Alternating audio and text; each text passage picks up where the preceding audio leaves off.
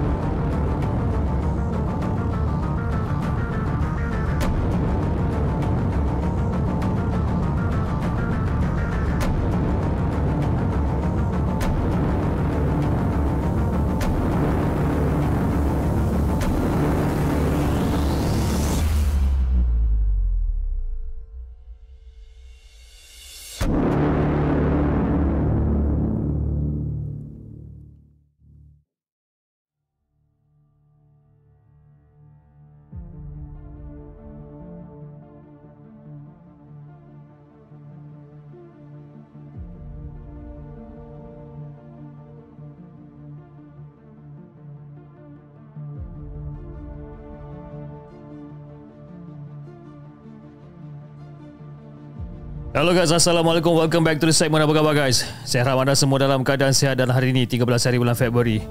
Bertemankan saya sekali lagi dalam satu lagi rancangan Markas Puaka di mana kita akan berkongsikan tentang kisah-kisah seram yang telah dihantar ke The Segment dan juga yang mana yang telah kita ambil daripada blog-blog tempatan. Apa khabar guys?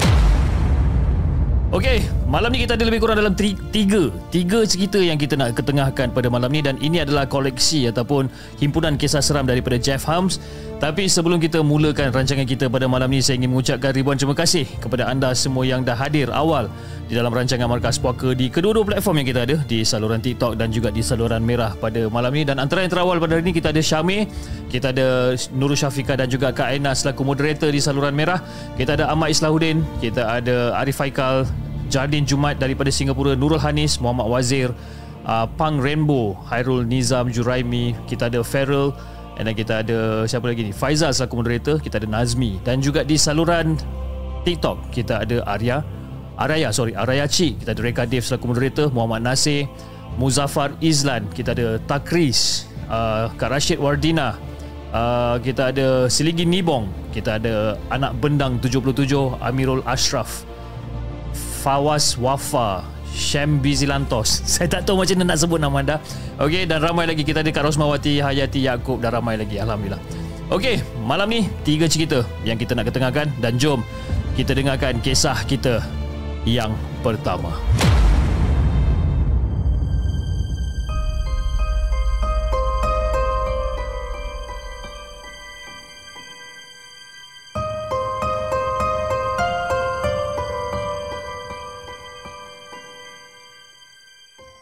Adakah anda telah bersedia untuk mendengar kisah seram yang akan disampaikan oleh hos anda dalam Markas Puaka?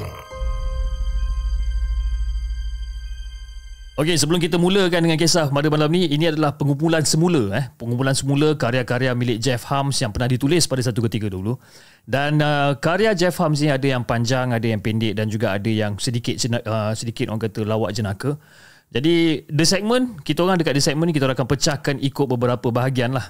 Jadi kalau katakan sambutannya baik, kita akan siap sediakan playlist khas untuk karya Jeff Hams yang akan disediakan bagi setiap bahagian-bahagian yang kita akan keluarkan. Jadi mungkin ada di antara korang yang pernah dengar cerita-cerita sebelum ni sama ada dekat dalam The Segment ataupun channel-channel YouTuber yang lain. Penulisan asal tidak diubah jalan cerita dia, hanya sebahagian tambahan saja. Kata sekiranya perlu ataupun sekiranya ada, tanpa mengubah penceritaan asal. Okey, jom kita mulakan dengan kisah dia yang pertama. Assalamualaikum dan salam sejahtera kepada semua peminat kisah seram. Dan kesemua kisah seram yang bakal diceritakan adalah berdasarkan pengalaman benar aku. Sama ada berdiri di berdepan dengan dunia paranormal ni. Jadi aku nak minta maaf kalau nama-nama orang dekat dalam kisah ni menyentuh sensitiviti mereka yang masih hidup ataupun yang telah meninggal dunia. Jadi seperti episod-episod yang sebelumnya, episod ni juga based on my real experience, paranormal experience. Aku cuma nak bercerita tentang kisah benar, tak lebih daripada tu. Jadi selain daripada tu, sekiranya ada penceritaan yang pernah diceritakan sebelum ni, aku nak mohon maaf. Izinkan aku bercerita. Jadi ini adalah kisah yang pertama dan ini adalah sambungan daripada Spirit of the Coin bahagian yang pertama. Jadi kepada yang mana yang masih belum dengar, make sure korang dengar dulu bahagian yang pertama, baru korang boleh faham bahagian yang kedua ni. Jadi Fiz, pada satu petang Khamis ni, lepas sekolah tamat, aku ke asrama lelaki menemui seorang rakan baik aku sejak daripada sekolah rendah lagi. Nama dia As, yang usia dia lebih muda setahun daripada aku. Dan dia ni berada dekat tingkatan 6 rendah, dan aku pula tingkatan 6 tinggi, kan? Lower 6 dan juga upper 6. Jadi aku pun pergi jumpa As untuk mengembalikan sebuah buku yang aku pinjam daripada dia minggu lepas. Dan tak lama selepas tu, aku sampai ke asrama pelajar lelaki, hujan pun dah mula turun dengan lebatnya, Fiz. Jadi pada ketika itu, suasana asrama lelaki ni orang kata tak adalah macam meriah sangat. Ramai pelajar yang dah balik ke kampung lepas kelas tadi. Ya, esok tu cuti umum, dicampur pula dengan cuti hujung minggu, jadi kita orang dapatlah bercuti selama 3 hari. Itu yang menyebabkan ramai pelajar balik kampung pada ketika tu. Jadi aku dengan As, kita orang pun akan balik kampung juga selepas kita orang selesaikan segala urusan kita orang ni. Jadi kebanyakannya rakan-rakan yang lain masih lagi berada dekat asrama juga. Diorang pun akan balik lewat petang selepas hujan dah semakin reda nanti. Dan ketika itu, ramai yang tengah mengemas pakaian. Ada yang tengah buat kerja rumah, ada yang tengah bersembang kosong menantikan cuaca yang elok sebelum pulang ke kampung. Jadi sementara hujan reda ni, As ajak kita orang main Spirit of the Coin. Aku tak pernah main tau permainan kurafat ni. Kan? Aku tak pernah main, buang masa je bis. Apa lagi rasukan iblis Spirit of the Coin dekat asrama perempuan baru je beberapa minggu yang lalu masih lagi menghantui fikiran aku ni. Jadi pada waktu tu dia pun cakap, jangan takut main prof, kan?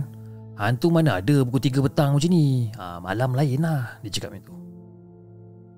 Jadi dekat sekolah kita orang ni, aku ni digelarkan sebagai prof kerana aku ni suka berfalsafah dan juga suka menyimpan rambut panjang hingga selalu mendapat amaran daripada pihak sekolah. Jadi orang panggil aku prof. Lepas tu si Lee budak Cina daripada Teluk Bahang ni sambung pula dia kata, prof, jomlah prof, kan kita main sama-sama, jangan takut lah, budak-budak perempuan tu semua kena rasul sebabkan diorang tak pandai main Spirit of the Coin ni, kan? Ada ke pula tengah-tengah period apa semua datang pula nak main Spirit of the Coin, kan? Gila ke apa? Jomlah prof, kita main. Jadi selepas dah dicabar beberapa kali untuk main Spirit of the Coin ni, digelar penakut, bacol dan juga lain-lain provokasi ni, aku pun akhirnya bersetuju untuk bermain permainan puaka tu bersama 3 orang kawan aku, As, Lee dan juga Man. Jadi pada ketika tu, kita orang main dekat ruang rehat dekat tingkat bawah. Jadi dekat situ ada satu cushion dan juga TV, tempat ramai pelajar yang berkumpul kat situ. Maka permainan Spirit of the Coin ni pun bermulalah. Jadi dalam permainan Spirit of the Coin, kami menggunakan duit shilling 50 sen kerajaan British yang pernah digunakan di Malaysia ketika negara baru merdeka dan belum ada mata wang sendiri lagi. Kita orang guna shilling lama. Jadi sekarang duit tu pocong kata dah tak laku lah. Tapi Mojo juga nenek kawan aku tu masih simpan duit ni. Jadi Man pun mengeluarkan duit shilling lama dan letakkan dekat atas kertas rajah Spirit of the Coin pada ketika tu. Jadi pada ketika tu, tangan kita orang berempat ni ataupun jari kita orang berempat ni menyentuh duit shilling tu dan mula memanggil roh tu, kan? Sambil-sambil tu kita orang membaca Spirit of the Coin, please come to the game. Lebih kurang macam tu lah ayat aku, kan? Jadi lepas dah 3 kali seru, duit shilling yang kita orang pegang tu bergerak ke arah yes, menandakan sang iblis dah sampai. Jadi seperti biasa, sebelum memulakan permainan Spirit of the Coin ni, kita orang akan tanya dulu roh orang mati ni, kan? Yang sebenarnya jelmaan iblis tu, nama dia, kan? Jadi tangan ataupun jari kita orang berempat ni masih lagi berada dekat atas shilling lama tu. Dan shilling tu, bila kita orang tanya nama dia apa, shilling tu bergerak ke arah huruf J, O, H, N, N, Y. Jadi bila kita orang dengar macam ni, oh okey lah, nama maknanya roh orang mati tu bagi tahu yang nama dia Johnny. Jadi bila kita orang tanyakan lagi kan, bila masa dia mati dan sebagainya, dia gerak ke nombor 1942. Maka Johnny meninggal pada tahun 1942. Jadi sebab kematian dia pula, Johnny beritahu yang kematian dia diklasifikasikan sebagai tortured, diseksa. Rupa-rupanya Johnny yang merupakan tawanan tentera Jepun dekat Pulau Pinang telah meninggal secara tragis, diseksa oleh tentera Jepun sampai mati. Kesian Johnny, kan? Kesian. Jadi bila dah mula bermain Spirit of the Coin tu, of course kita rasa seronok, kan? Iblis lah katakan, memang suka ataupun memang selalu tawarkan benda-benda yang seronok di peringkat permulaan. Jadi macam-macam lah yang kita orang tanya ni. Kita orang tanya pada iblis yang bersembunyikan dengan nama Johnny ni, kan? Jadi memang iblis dekat dalam permainan Spirit of the Coin tu memang hebat bis pengetahuan dia tentang rahsia Tuhan. Semua rahsia tentang kami dapat dijawab dengan tepat, Fiz. Tanyalah macam-macam soalan, semua jawapannya diberikan tahap A+ ni jawapan. Jadi pada waktu tu aku sengaja tau nak menguji pengetahuan roh tu tentang perkara-perkara yang tak pernah aku ceritakan pada kawan-kawan aku. Jadi aku pun tanyalah tentang nama datuk nenek aku, bila tarikh ayah dengan mak aku berkahwin, bila tahun aku khatam Quran. Tapi yang pelik Fiz, bila aku tanya, semua soalan tu dijawab dengan tepat. Dan satu peristiwa yang paling memalukan bila rakan aku bertanya kepada si Johnny, Johnny, siapa agaknya perempuan dekat dalam kelas ni yang Prof suka? Lalu duit shilling tu pun bergerak, W-A-T-I, Wati. Maka pecahlah ketawa rakan-rakan aku dalam tuan. Dan pada ketika tu si As pun cakap, "Oi Prof, kau suka Wati ke Prof?" Pecah rahsia aku hari tu, Fiz. Memang pecah. Lepas tu si A sambung lagi, "Oh, patutlah lu selalu buat-buat tanya soalan bodoh kat Wati. Nak impit Wati rupanya kau ni." Jadi macam-macam lagi lah yang kita orang tanyakan, tentang apa, kita orang tanyakan soalan dekat roh sesat tu.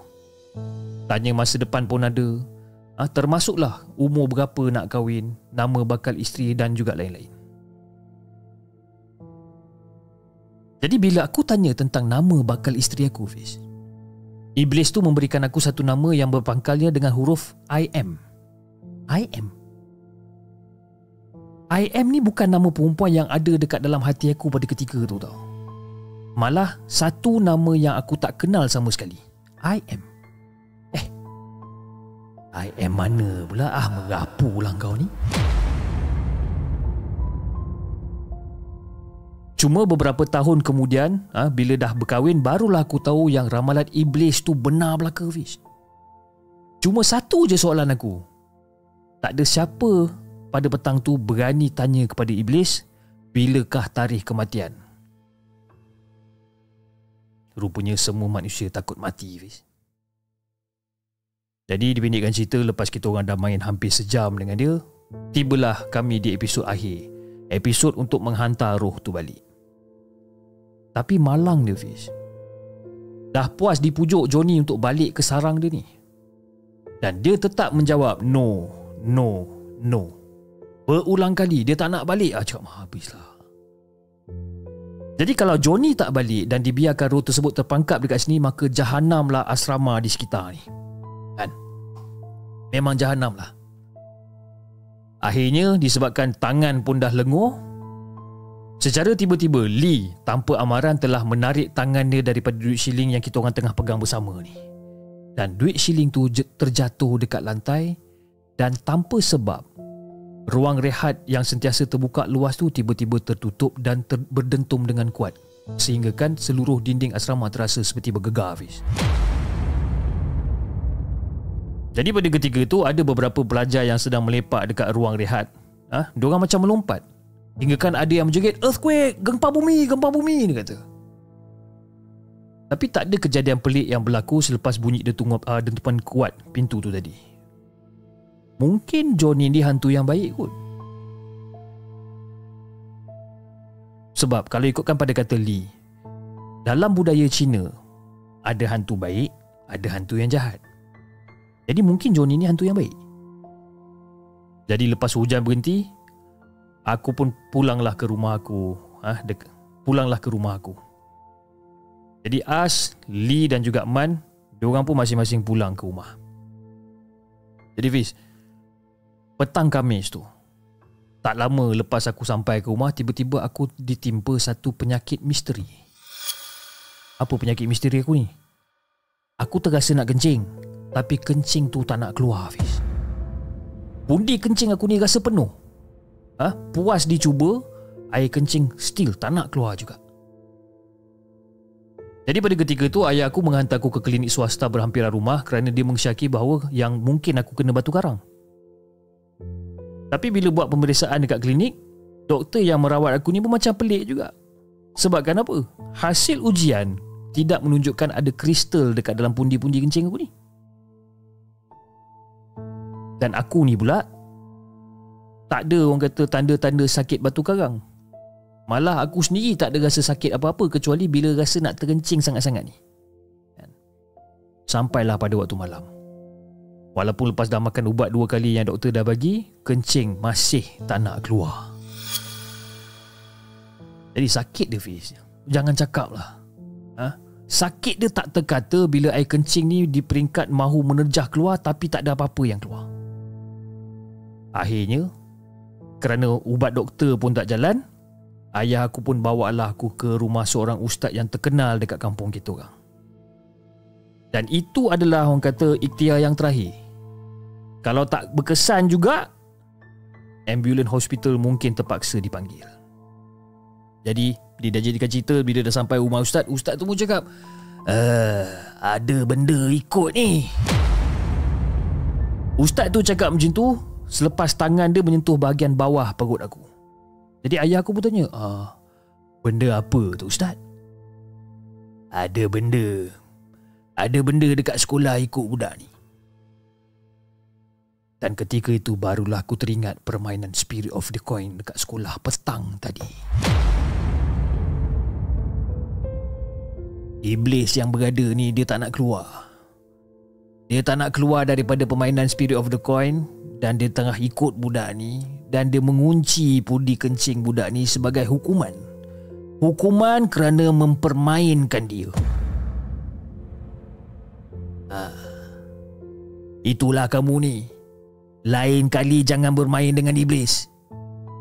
Dalam dunia ni ada berbilion manusia. Kenapa iblis yang kau cari buat kawan? Tak ke bodoh namanya? Minta maaflah ustaz. Main untuk seronok-seronok je ustaz, bukannya apa pun. Main untuk seronok-seronok. Habis yang sekarang ni kau tengah seronok ke? Kencing pun tak nak keluar, seronok lah kan? Ingat, lain kali jangan dekat dengan iblis. Takut nanti tergelincir akidah. Susah jadi dia nanti. Baik ustaz. Saya minta maaf ustaz. Saya janji saya tak buat lagi ustaz. Jadi pada ketika itu lepas ustaz dah membaca beberapa ayat sambil memicit-micit badan aku ni, secara tiba-tiba aku rasa macam badan aku ni agak ringan, seperti ada sesuatu yang telah menekan, telah keluar daripada badan tau. Dan rasa nak terkencing pula tadi tu seperti macam dah tak tertahan lagi dah. Ni lepas saya dah buat macam ni dekat kamu ni, kamu rasa nak terkencing ke? Pergi bilik air cepat-cepat. Semua dah okey dah. Iblis tu dah keluar dah. Jadi pada ketika tu, Fiz, aku dengan lajunya berjalan ke bilik air. Dan pada ketika tu, aku berselisih dengan anak dara ustaz tau. Aku berselisih dengan anak dara ustaz yang tersenyum sinis, memerhatikan wajah cemas dan juga langkah aku yang tergesa-gesa ke bilik air. Malu, Fiz. Malu sangat-sangat. Jadi bila dah sampai dekat bilik air, aku buka zip seluar aku macam lega, Fiz. lega. Masalah yang tertunggak selama berjam-jam ni akhirnya selesai, bis. Air kencing mengalir keluar dengan lancar sekali. Dan setibanya aku dekat rumah, aku kencing berkali-kali. Kan? Rasa nak terkencing sikit pun aku akan ke bilik air juga, sebabkan aku masih takut kalau katakan iblis tu datang balik dan menyekat kembali saluran kencing aku ni. Tapi bersyukur sangat-sangat, perkara tu dah tak berulang lagi, alhamdulillah. Jadi bila aku ke sekolah pada hari Isnin berikutnya tu, dua orang kawan aku yang sama-sama main Spirit of the Coin dengan aku ni, iaitu Lee dan juga Man, tak hadir ke sekolah. Cuma aku dengan Az je yang sama-sama bermain permainan sesat tu hadir ke sekolah. Jadi pada ketika tu, Az menceritakan pada petang Jumaat tu dia balik ke rumah dia dekat KB. Dekat rumah dia selepas isyak, Az telah diganggu oleh pelbagai peristiwa pelik. Dia tengah lepak-lepak dekat dalam bilik, sejaga tiba-tiba meja study dia bergerak. Buku-buku dekat atas meja study tu berdiri sejaga tiba-tiba. Dan yang paling dahsyat, Fish, kerusi dekat sebelah ayah dia duduk tu tiba-tiba terangkat ke udara. Jadi akhirnya disebabkan ketakutan, ayah dia terpaksa memanggil seorang dukun yang berjaya, memujuk iblis laknat tu keluar daripada rumah diorang. Jadi petang Isnin tu, lepas sekolah, aku, As dan juga beberapa rakan sekolah pergi ke rumah dua rakan kita orang ni, iaitu Lee dan juga Man, yang tak datang sekolah pada hari tu.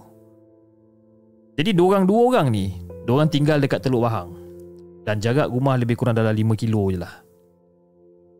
Rupa-rupanya Lee dan juga Man demam teruk dan mengalami simptom yang sama.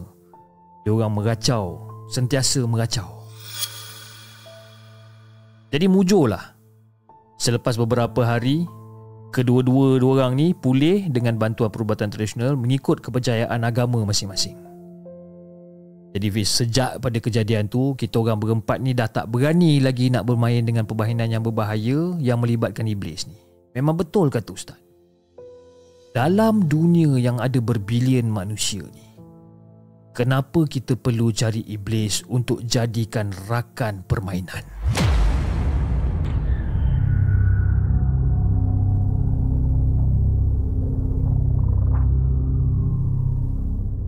Jangan ke mana-mana. Kami akan kembali selepas ini dengan lebih banyak kisah seram. Kisah yang pertama, kisah yang ditulis ataupun yang dihantar oleh Jeff Hams dengan kisah dia yang berjudul Spirit of the Coin, bahagian yang kedua. Siapa yang masih belum dengar bahagian pertama, anda boleh pergi ke saluran merah. Untuk penonton-penonton di TikTok, boleh pergi ke saluran merah, cari himpunan kisah seram Jeff Hams. Saya rasa kalau tak silap saya Selasa minggu lepas, kalau tak silap saya itu adalah bahagian yang pertama, kan? Jadi bahagian yang kedua, Spirit of the Coin. Menarik kan cerita dia, kan? Tapi saya dapat rasakan bila saya baca cerita ni, saya dapat rasakan dia punya lega tu, kan? Bila dia dah buang air kan, kan? Lelaki je ada macam tu, kan? Saya tak tahu kalau perempuan ada ke tak, tapi lelaki dia macam dia macam ada geleng sikit kepala, kan? Hanya lelaki je yang tahu perasaan dia macam mana. Okey, jom kita bacakan kisah kita yang kedua daripada Jeff Hams. Jom kita dengarkan.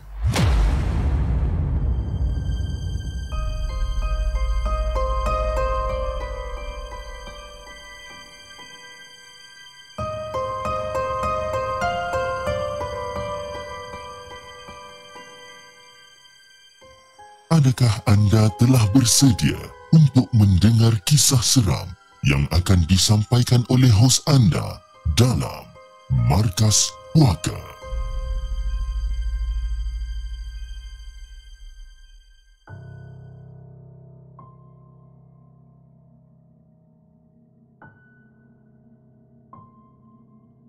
Jadi selepas beberapa bulan keputusan STPM diumumkan, suatu hari yang mendebarkan ni, UPU mengumumkan keputusan permohonan kemasukan pelajar ke IPTA. Dan UPU mengumumkan aku berjaya melanjutkan pengajian dekat IPTA. Dan yang paling menggembirakan aku adalah aku berjaya masuk ke universiti pilihan pertama aku. Mana? UM, Universiti Malaya. Jadi bukan main seronok lah ayah aku yang anak sulungnya tu ditawarkan ke UM, universiti ranking nombor 1 dekat Malaysia ni. Jadi disebabkan terlalu seronok, ayah yang pendapatannya tak seberapa tu sanggup bersusah payah membeli segala-gala benda baru untuk aku. Kan? Pakaian baru, beg baru, peralatan bilik air yang baru. Ha? Macam-macam lah. Semuanya serba baru, bis. Walaupun aku dah cakap kat ayah aku, "Abah, dah lah, Abah. Tak payahlah beli banyak-banyak ni, dah lah." Ha? Tapi dia beli juga. Jadi pada satu hari yang menyedihkan ni, berangkatlah aku daripada kampung aku dekat Pulau Pinang ke KL. Dan aku pergi ke KL bersama seorang rakan sekampung yang telah 2 tahun menuntut dekat UKM. Jadi selepas mendaftar diri di Dewan Tuanku Chancellor DTC, aku diarahkan pergi ke Kolej Kediaman untuk pendaftaran masuk asrama pula. Dan UM menawarkan aku kediaman di kolej kelima yang nama rasminya sekarang adalah Kolej Kediaman Dayasari. Pada waktu tu aku diberikan bilik kat tingkat bawah. Bilik corner hujung lot, bilik corner lot dekat hujung bangunan tak berapa jauh daripada kantin. Satu bilik yang strategik bagi aku. Cuma perlu buka pintu bilik, berjalan tak sampai beberapa langkah sampai kat kantin. Placing memang cantik bilik tu. Cuma ada satu benda yang tak seronok tentang bilik tu adalah bising. Sebab kenapa? Dekat dengan kantin, kan? Jadi dekat belakang blok yang asrama aku tinggal tu ada sebuah bukit kecil lah. Dan nama pun bukit kecil, tak adalah tinggi mana sangat. Jadi bagi budak kampung macam aku ni, yang orang kata dah biasa mengharung sawah dan masuk hutan ni, bukit yang tak setinggi mana tu, benda tu tak menjadi masalah besar untuk aku mendaki tau. Kalau katakan bas universiti sampai lambat, kadang-kadang kita orang grup budak-budak kampung yang tahan lasak ni, kita orang akan memanjat bukit tu sebagai jalan pintas untuk turun menembusi jalan betul-betul dekat depan DTC. Pak kata orang, bis, biar penat asal sampai cepat ke Dewan Kuliah. Aku tak pasti kalau katakan sekarang tu bukit tu masih wujud ke tidak, ataupun dah gondol di taraf rakus sang kapitalis atas nama pembangunan. Jadi kehidupan hari pertama aku dekat UM dimulai dengan majlis suai kenal selama seminggu. Jadi perjalanan jauh daripada Pulau Pinang pada waktu malam sampai KL pada waktu pagi, mendaftarkan diri dan kemudian dipaksa untuk mengikuti pelbagai acara sempena minggu suai kenal yang sangat-sangat memenatkan, Fiz. Dan acara suai kenal waktu malam dipenuhi dengan pelbagai taklimat, ceramah yang amat-amat membosankan. Jadi ramai pelajar, termasuk aku, yang banyak kali terlelap dan terbangun beberapa kali semasa mendengar taklimat dan juga ceramah. Jadi lepas saja majlis suai kenal malam tu selesai, aku bergegas balik ke bilik. Mata aku masa tu betul-betul dah tak tahan sangat dah. Dan malam tu, aku hanya seorang-seorang dekat dalam bilik yang sepatutnya berkongsi 2 orang. Rakan sebilik aku hanya akan mendaftar diri esok disebabkan ada kematian sedara yang terdekat. Jadi ketika sampai dekat dalam bilik, jam telah menunjukkan lebih kurang hampir 1 pagi. Jadi pada pagi esok 5 pagi dah kena bangun, nak kena solat, kuliah subuh. Dan benda-benda tu semua wajib bagi semua pelajar Islam. Kau bayangkan, please, badan dah lah letih. Ada 3-4 jam je nak tidur. Aduh, kan? Nak kena bangun subuh pula, kuliah subuh lagi. Jadi ketika jam hampir pukul 3 pagi, tidur aku yang singkat tu tiba-tiba dikejutkan dengan bunyi ketukan lemah dekat pintu bilik. Tak, tak, tak, tak, tak, tak. Jadi disebabkan terlalu mengantuk, aku abaikan je lah bunyi tu. Mungkin Pak Warden nak buat inspection kot. Tapi peduli lah Pak Warden ke Mak Warden ke, mata aku dah mengantuk sangat-sangat ni. Dan aku memang tak bangun daripada katil. Tapi bila bunyi ketukan tu semakin kuat dan seperti ada suara yang mendehem masa tu, aku yakin ia adalah manusia yang mungkin Warden. Tok tok tok tok tok tok. Ataupun mungkin juga rakan sebilik aku yang baru tiba pagi-pagi buta.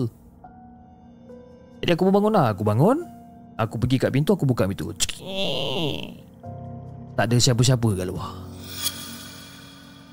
Yang ada cuma seperti satu gerakan objek yang terlalu pantas berlalu daripada pintu bilik ke penjuru dinding bilik corner lot yang aku duduk tu. Lalu laju benda tu kan. Gerakan objek yang terlalu pantas sehinggakan aku sendiri tak pasti apa benda yang bergerak sepantas tu. Oh Syai, apa benda ni? Mungkin kertas sok khabar kot yang ditiup angin kan. Mungkin ada tin kop yang ditiup angin ke kan? Aku bersangka baik je masa tu. Dan secara tiba-tiba aku terfikir tau, siapa yang ketuk pintu bilik aku ni? Tak mungkin aku mengigau disebabkan walaupun mengantuk, aku dapat dengar bunyi ketukan tu dengan jelas. Adakah benda ni kerja AJK Minggu Suai Kenal ataupun senior yang cuba untuk takut-takutkan kita orang pelajar baru ni? Jadi rakan sekampung aku di kat UKM yang 2 tahun lebih tua daripada aku pun pernah bercerita yang dia pernah ditakut-takutkan oleh senior yang berpakaian hantu ketika melalui Minggu Suai Kenal dekat UKM dulu. Mungkin diorang ni buat sandiwara bodoh yang sama dekat UM ni. Jadi ketika masa tu aku nak sambung tidur, aku terdengar bunyi seperti dinding dekat belakang bilik aku ni dicakar-cakar, Hafiz. Mula-mula dengar sekali, aku buat tak kerti lagi. Tapi makin lama makin banyak. Tadi kacau dekat depan, sekarang kacau dekat belakang pula. Mainan apakah ini wahai abang senior? Ataupun kucing pakcik kantin yang sedang mengasah kuku. Masa tu Fi, dalam hati aku ni dah memaki-maki hamun dah ni. Orang dah lah baru nak terlelap, diorang datang buat kacau pula. Kerja AJK ke, kerja senior ke, ataupun kerja kucing ni? Jadi masa tu aku bingkas bangun tanpa teringat untuk buka lampu bilik tau. Aku terus bangun. Aku selak sedikit tirai tingkap untuk melihat siapa yang sebenarnya berada dekat luar ni. Bila aku selak tingkap ni, aku selak langsir ni, dalam sama limpahan cahaya lampu jalan, kelihatan satu lembaga berpakaian labuh berwarna putih dan juga berambut yang sangat panjang sedang berdiri membungkuk dekat tepi jalan sambil menggoyang-goyangkan tubuh dia. Dia tunduk, betul dia goyang kiri kanan. Dia goyang macam tu dekat tepi jalan. Dan muka sebenar lembaga tu memang tak jelas sebabkan dia menunduk dan rambut panjang dia tu tutup muka dia. Jadi ketika aku bersedia untuk lari ke arah katil, lembaga putih tu, Fiz, secara tiba-tiba macam roket, Fiz, meluncur laju ke arah bukit kecil yang berada dekat belakang blok kita orang ni. Dia lalu sup, diikuti dengan suara mengilai.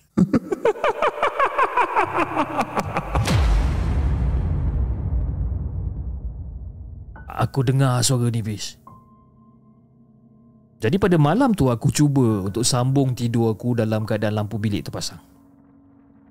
Tapi aku tak dapat nak sambung tidur, Fiz. Tubuh aku menggeletar, jantung aku rasa macam nak luruh. Sampaikan azan subuh daripada kolej berkumandang, aku masih tak dapat nak lelapkan mata aku. Jadi bila dah settle solat subuh berjemaah dekat surau, barulah jiwa aku ni rasa tenang sikit.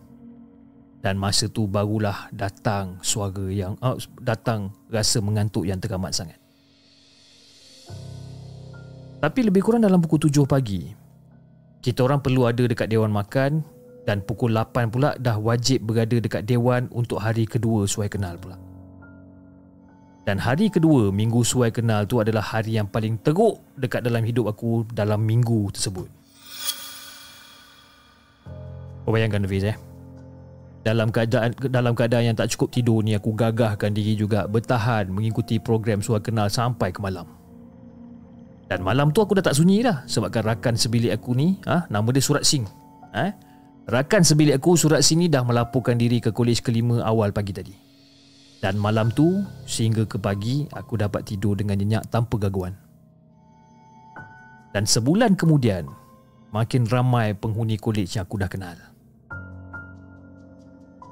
Nak jadikan cerita, pada satu hari tu aku bertanya pada seorang senior yang menghuni dekat tingkat bawah blok asrama yang sama dengan aku ni, sama ada dia pernah tak mendengar ada peristiwa pelik ataupun benda-benda yang pelik yang pernah berlaku dekat tingkat bawah blok kita orang ni. Jadi aku pun tanyalah dekat senior ni. Jadi bila aku tanya kat senior soalan tu, senior pun cakap kat aku macam, "Ha, peristiwa pelik? Maksud kau peristiwa pelik dekat blok ni ke?" Aku anggukkan kepala aku. Bro, kalau dekat blok ni tak adalah. Dah lebih setahun dah aku tinggal kat sini, tak ada pula aku dengar cerita orang jumpa benda-benda pelik ke, paranormal ke apa, tak ada kan. Cerita-cerita yang nak menakut-nakutkan orang adalah. Konon-kononnya kawasan bukit belakang tu keras lah, apalah kan. Tapi iyalah kan, bukit tu banyak batu, memanglah keras kan? Senior tu cuba untuk berlawak dengan aku lah. Jadi sampai aku keluar daripada kolej kediaman pada tahun berikutnya tu, tak pernah lagi aku bagi tahu sesiapa apa benda yang aku nampak pada hari pertama aku tinggal dekat bilik corner lot tu. Pertama, disebabkan aku tak nak takutkan siapa-siapa. Yang kedua pula, kalau aku ceritakan sekalipun, siapa yang nak percaya kan? Tapi jauh dekat sudut hati aku ni, ada satu rasa sedih. Ujian apakah? Ujian apakah ni? Sebabkan apa tau, aku selalu nampak benda yang orang lain tak nampak. Persoalan aku sekarang ni, kenapa hijab aku terbuka?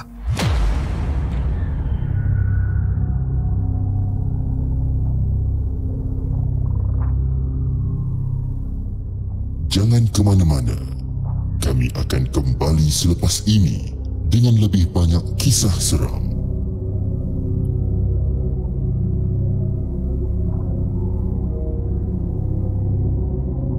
Itu dia guys, kisah yang kedua, Jeff Hams, pukul 3 pagi. Seram juga kan cerita. Siapa pelajar-pelajar UM, siapa yang masih lagi menuntut dekat UM? Azim Azmi, saya takut tapi nak dengar macam mana ni. Dengar je lah. Dengar je lah. Terima kasih Rene daripada Singapura kerana sudi untuk hadir ke dalam rancangan Markas Puaka untuk malam ni. Benex dia kata, "Hello Cip, lambat masuk hari ni." Tak apa, as long as you datang, alhamdulillah. Terima kasih Benex. Tadi saya ada nampak satu soalan daripada Art daripada saluran TikTok. Dia kata, "Cip, tolong update Spotify." Saya minta maaf sangat-sangat, saya tak sempat nak update soal Spotify. Dah seminggu saya tak update. Tapi insyaAllah lah, mungkin dalam minggu ni saya akan update by bulk daripada episod yang last kita update, dan insyaAllah lah you guys boleh dengar dekat Spotify dalam masa yang terdekat insyaAllah. Okay, doakanlah saya tak busy untuk saya upload dekat Spotify. Okay, sebelum kita mulakan dengan kisah kita yang terakhir pada malam ni. Okay, malam ni 3 kisah aja. Okay, tapi itulah, 3 kisah sekalipun dia punya cerita panjang awal kan? Berkicap juga saya nak baca, tapi tak apa kan, demi anda. Jeff Hams, memang cerita dia menarik-menarik kan. Jadi of course lah, saya pun nak berkongsi dengan anda semua. Mungkin ada pendengar-pendengar daripada sini yang belum pernah lagi dengar cerita-cerita daripada Jeff Hams kan? Penonton-penonton daripada Brunei, daripada Singapura, daripada Indonesia yang mungkin belum pernah dengar cerita daripada Jeff Hams. InsyaAllah lah kan. Dan Alhamdulillah, thank you Melissa. Dia kata, "Panjang asalkan tak sesat dan tersasul ya Cip." Tersasul tu mungkin ada sedikit demi sedikit, tapi sesat tu insyaAllah kita akan cubalah. Kita akan cuba. Okey, terima kasih kepada anda semua yang masih lagi setia menonton rancangan Markas Puaka, dan juga yang mana yang telah menyumbang melalui super sticker, super chat dan juga TikTok gift pada malam ni. Dan saya ingin mengucapkan selamat datang kepada Kila The Killer kerana telah menjadi member hantu Jepun yang terbaru di saluran merah.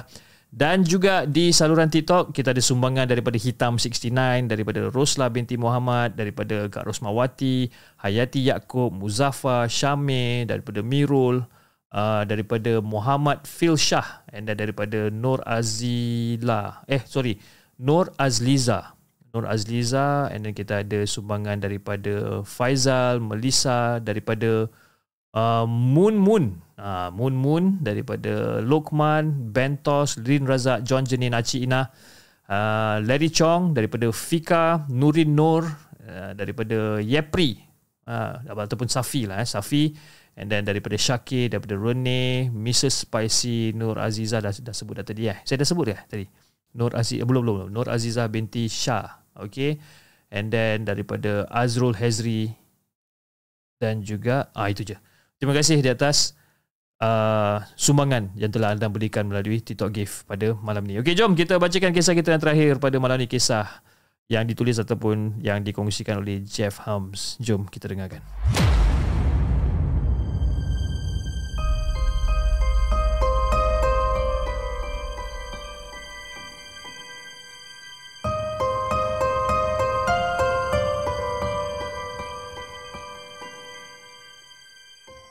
Adakah anda telah bersedia untuk mendengar kisah seram yang akan disampaikan oleh hos anda dalam Markas Puaka?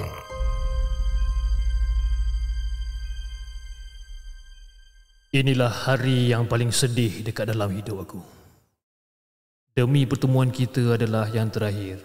Aku tak sanggup melihatkan kau pergi, meninggalkan aku menahan kepedihan.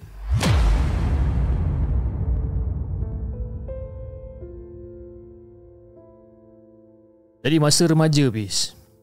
Masa remaja baru baligh dulu. Inilah antara intro lirik lagu yang paling aku minat. Lagu Hatiku Luka Lagi. Nyanyian Black Dog Bone, antara lagu evergreen yang selalu dimainkan berulang kali oleh radio pada ketika itu. Baik-baik lirik puitis dalam lagu tersebut, jika dihayati dalam keadaan kita kehilangan seseorang, boleh menyebabkan titisan air jernih membanjiri kelopak mata kita ni. Jadi begitulah yang terjadi pada hari terakhir kelas kita orang di tahun akhir pengajian dekat UM. Masing-masing sedih, berpelukan, ada yang menangis. Lagi-lagi kalau pelajar perempuan lah. Lelaki ni susah sikit nak menangis kan, tapi kebanyakannya perempuan lah. Tak mungkin lepas ni kita orang dapat berpeluang berkumpul lagi seperti yang sebelumnya. Jadi era pengajian dah habis. Sekarang era mencari kerja pula. Dan kita orang semua ni akan berpecah dalam dunianya yang tersendiri selepas ni. Kalau katakan nasib baik, berjumpalah lagi. Kalau nasib tak baik, itu adalah hari terakhir kita orang bertemu sebagai kawan. Jadi aku dengan rakan-rakan rapat berpakat sama-sama makan malam pada malam itulah. Dan ianya merupakan makan malam terakhir grup kita orang sebelum esok kebanyakannya kita orang ni pulang ke kampung halaman masing-masing. Jadi sambil makan tu aku teringatlah lagu intro lagu Hatiku Luka Lagi ni. Lalu dengan suara sumbang semula jadi aku ni, aku memulakan dialog intro lagu tu. Hey guys, inilah hari yang terakhir ataupun inilah hari yang paling sedih dekat dalam hidup aku tau. Demi pertemuan kita adalah yang terakhir. Aku tak sanggup nak tengok korang pergi, meninggalkan aku menahan kepedihan. Jadi masa kawan-kawan aku tengah makan, tunggu macam apa benda yang kau mengepek ni setan, dia cakap kan? Dan aku janji takkan ikut lagi lirik lagu kau tu. Aku janji ini bukan pertemuan kita yang terakhir. Kita akan berjumpa lagi insyaAllah. Kawan aku nama dia Zack, dia cakap macam tu kat aku kan. Aku janji aku takkan ikut lirik lagu kau tu. Aku janji ini bukan pertemuan kita yang terakhir. Kita akan jumpa lagi insyaAllah. Jadi Zack ni pula, dia adalah antara kawan kita orang yang paling dominan dekat dalam grup tu. Jadi kita orang pun setujulah dengan kata-kata dia ni. Nanti kalau katakan ada umur panjang, akan ada reunion di antara kita orang, confirm. Jadi esoknya semua kita orang ni bergerak balik ke destinasi masing-masing. Aku pula balik ke rumah aku dekat Pulau Pinang. Jadi selepas 2 minggu bercuti, ayah aku pun dah mula bertanya dah, Hang ni kan, dah minta apa-apa kerja kah? Kerja dah cari? Jadi bila bapak aku tanya macam ni, mak aku tak benarkan aku kerja lagi tau. Kata mak aku, kalau kerja mungkin aku akan berpindah ke bandar yang lebih besar, dan lepas tu aku akan jarang balik kampung. Lagipun kata mak, aku ni jenis manusia yang akan selalu bernasib baik. Dan mak selalu mengulang cerita masa aku baby ataupun masa aku bayi. Ada seorang tua kampung yang selalu mendukung aku, telah melihat kelainan pada tapak kaki aku. Dan kata orang tua tu, Dia mengesan yang aku akan menjadi manusia yang selalu dipilih Tuhan untuk bernasib baik. Dan keyakinan mak terhadap kata-kata itulah yang menyebabkan mak yakin aku akan mudah dapat kerja dan tak perlu tergesa-gesa untuk mencari kerja. Jadi minggu kedua duduk dekat kampung, aku selalu perhatikan budak-budak kampung aku yang langsung tak mementingkan pendidikan. Siang ponting kelas, petang gila pergi main bola, kan? Malam pula selalu lepak berpelisiran sampai tengah malam. Esok pagi pula pergi sekolah dalam keadaan mengantuk yang tak cukup tidur. Bukan tu je, susah nak skor A dekat dalam exam, nak skor D pun belum tentu. Kau bayangkan. Jadi dekat kampung kita orang masa tu ada dua budak yang sangat nakal, Pis. Seorang budak yang bernama Mat, seorang budak lagi nama dia Chan. Dan kedua-dua dorang ni pada ketika tu masih dekat sekolah rendah. Dan budak berdua ni yang berjiran ni, diorang ni suka merayau pada waktu malam tau. Mak bapak diorang selalu pening kepala, disebabkan takut ada benda yang orang kata ada perkara buruk yang berlaku ataupun yang akan terjadi pada anak-anak diorang ni. Jadi aku pernah tanya dua budak ni, korang ni tak takut ke keluar malam? Mana tahu terjumpa hantu jebalang ke, jumpa jin ke, jumpa pontianak ke? Kita orang tak takut bang, dia cakap. Lepas tu dia cakap lagi, nak takut apa bang? Kalau jumpa hantu, kita orang ni buat ulam aje lah. Si Chan cakap macam tu. Dia kata dia buat ulam je kalau dia jumpa hantu ni. Amboi. Cakap besar nampak. Jadi kebetulan dekat rumah aku ni ada sebatang pokok durian yang selalu menjadi buah dia. Selalu menjadi. Walaupun cuma sebatang pokok, tapi setiap kali tiba musim durian, jenuh juga kita orang nak makan durian. Bukan saja keluarga, malah kadang-kadang ayah aku sampai pernah buat kenduri pulut durian untuk jiran sekampung. Untuk semua jiran sekampung. Macam tu banyaknya buah durian daripada sebatang pokok ni. Jadi pada satu malam ni, malam Jumaat, Mat dengan Chan keluar malam macam biasa. Dan pada ketika tu aku sedang mengutip buah durian yang luruh selepas pada waktu maghrib. Dan diorang lintas dekat depan aku, dengan basikal diorang, diorang bawa basikal, diorang lintas dekat depan aku. Abang jaga-jaga keluar malam noh. Malam ni malam Jumaat. Jaga.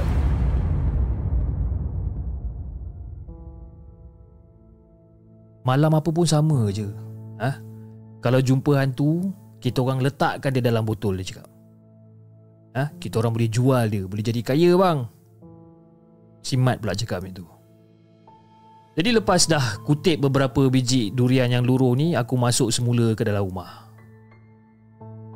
Jadi lebih kurang dalam pukul 11.30 malam macam tu, ketika mak bapak aku dan juga adik-beradik aku bersiap untuk tidur, mereka terkejut besar apabila mendengar suara budak menjerit-jerit, "Hantu, hantu, tolong, tolong, hantu!"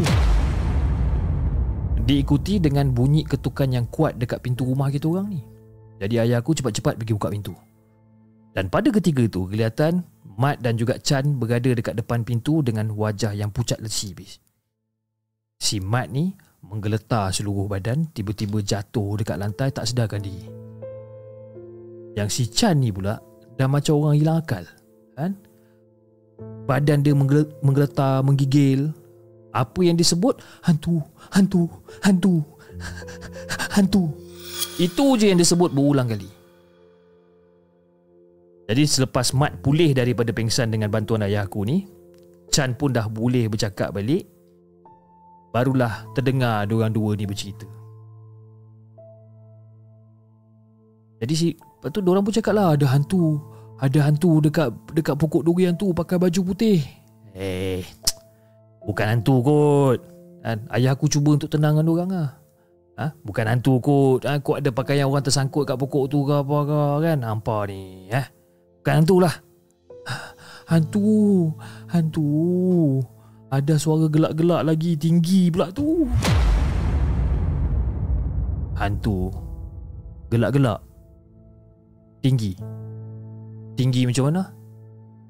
Mai habak mai tinggi macam mana? Tinggi ada nak dekat 10 kaki weh. Tinggi 10 kaki. tingginya hantu tu kan? Sebenarnya semua dialog antara Mat dengan Chan, Mat dan Chan dengan ayahku tu diceritakan balik kepada aku oleh adik perempuan aku tau. Pada ketika tu aku berada dekat luar rumah disebabkan ada satu operasi khas. Malam tu ayah aku terpaksa menghantar dua budak tu balik ke rumah mak bapak diorang. Sebab diorang sendiri tak balik, diorang sendiri tak berani nak balik seorang-seorang disebabkan takut disegah lagi oleh hantu 10 kaki tu. Jadi bila aku masuk dekat dalam rumah, tiba-tiba adik perempuan aku terperasan sesuatu. "Eh bang, tu ada apa dalam plastik abang tu?" "Ni plastik ni, waduh ayat lah." Aku jawab cepat-cepat. Aku terus pergi ke dapur. Dan adik perempuan aku pada ketika itu mengikori aku dan tiba-tiba merampas plastik beg tu. "Hei abang ni, patutlah tadi orang cari kain telekung nak solat tak jumpa. Ah, rupanya abang ni duk usik-usik budak-budak tu jadi hantu lah. Ah, kesian mereka abang. Ah, sampai ada yang pingsan bang. Ah, abang ni, hang ni teruk lah bang. Hei, hang jangan bagi tahu ayah noh. Ah, nanti abang kena bedai.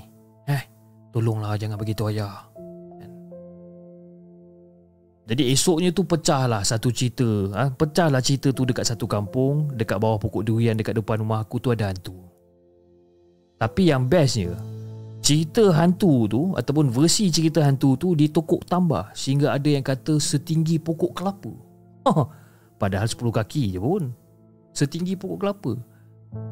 Yang aku heran, macam mana aku yang cuma tinggi 1.7 meter ataupun 5 kaki 6 inci ni boleh kelihatan seperti 10 kaki seperti yang dikatakan oleh Mat dan juga Chan ni. Jadi akibat terkejut hantu pokok durian, si Mat demam seminggu, si Chan pula bertambah lemah semangat dan tak berani lagi nak keluar malam.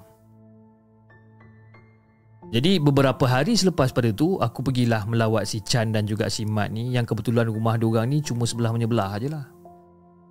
Dan ketika tu mak bapak diorang pun ada kat rumah juga. Jadi aku pun bawa lah, datang bawa sedikit buah apel, buah anggur sebagai buah tangan lah, untuk pembuka selera budak-budak yang tengah demam ni. Seronok aku tengok diorang makan dengan berselera buah-buah yang aku bawa ni. Dan aku tak bercerita pada kedua ibu bapa diorang tentang watak sebenar di sebalik hantu yang berpakaian putih dekat pokok durian tu. Mungkin disebabkan keadaan masih belum sesuai kot untuk bercerita kepada anak-anak kan? Disebabkan diorang ni masih lagi belum pulih. Nanti bila keadaan dah reda, aku ceritalah perkara yang sebenar, aku janji. Apa pun, peristiwa tu membawa kesan baik kepada Mat dan juga Chan kerana selepas tu, diorang dua ni dah tak keluar malam lagi. Dan benda tu ataupun kejadian tu sangat menggembirakan kedua ibu bapa diorang ni. Dan tentu jugalah kedua ibu bapa diorang ni seolah-olah macam berterima kasih kepada hantu yang telah berjaya memulihkan perangai negatif anak-anak diorang ni. Terima kasih Encik Hantu. Jadi selepas sebulan duduk dekat kampung tanpa kerja, akhirnya aku dah mula boring fish. Bertahun-tahun hidup dekat dalam dunia pendidikan yang asyik kelebet buku kan. Sekarang banyak pula masa dengan tidur siang, berborak, menyakat orang. Lama-lama jemu juga dengan aktiviti yang tak ada manfaat ni.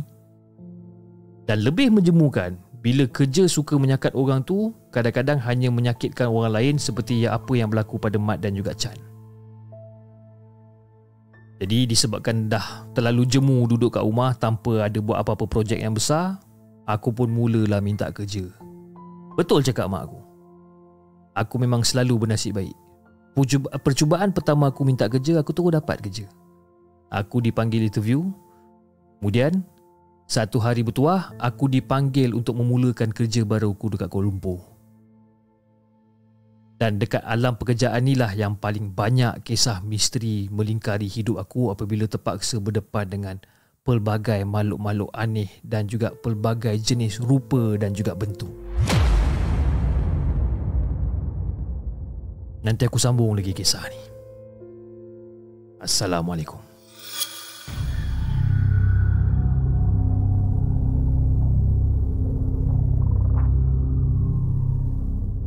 Jangan ke mana-mana. Kami akan kembali selepas ini dengan lebih banyak kisah seram. Itu guys, kisah yang terakhir pada malam ini, kisah yang dikongsikan oleh Jeff Hams. Terima kasih hantu. Terima kasih juga saya ingin mengucapkan kepada Floris di atas sumbangan super stiker yang telah anda berikan pada malam ni. Yamada Akira telah menjadi hantu Jepun selama 11 bulan. Dia kata baru habis baca Jangan Buka Hijab Aku awal Januari, first book of the year katanya. First book of the year. Kejap apa, saya tak nampak lah dia tulis apa. Kejap first book of the year. Seorang-seorang pun rasa macam ada kawan yang tengah teman kan? Yamada Akira dan juga kepada Wan Mahathir telah menjadi members Jenglot selama 6 bulan. Dia kata hi semua, please support the segment tau. Dia kata terima kasih Wan Mahathir atas support yang telah anda berikan. Okey, saya rasa itu saja guys untuk malam ni, dan insyaAllah besok kita akan berjumpa lagi dengan lebih banyak kisah seram yang kita nak ketengahkan. Okey, jadi kepada anda di saluran TikTok, jangan lupa tap love dan follow akaun Markas Puaka, dan anda di saluran YouTube, jangan lupa like, share dan subscribe channel The Segment. Dan insyaAllah kita akan jumpa lagi on the next coming episode. Assalamualaikum.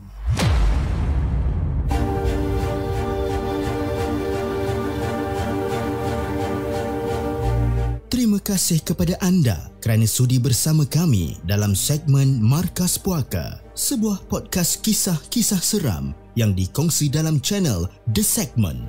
Sehingga kita berjumpa lagi.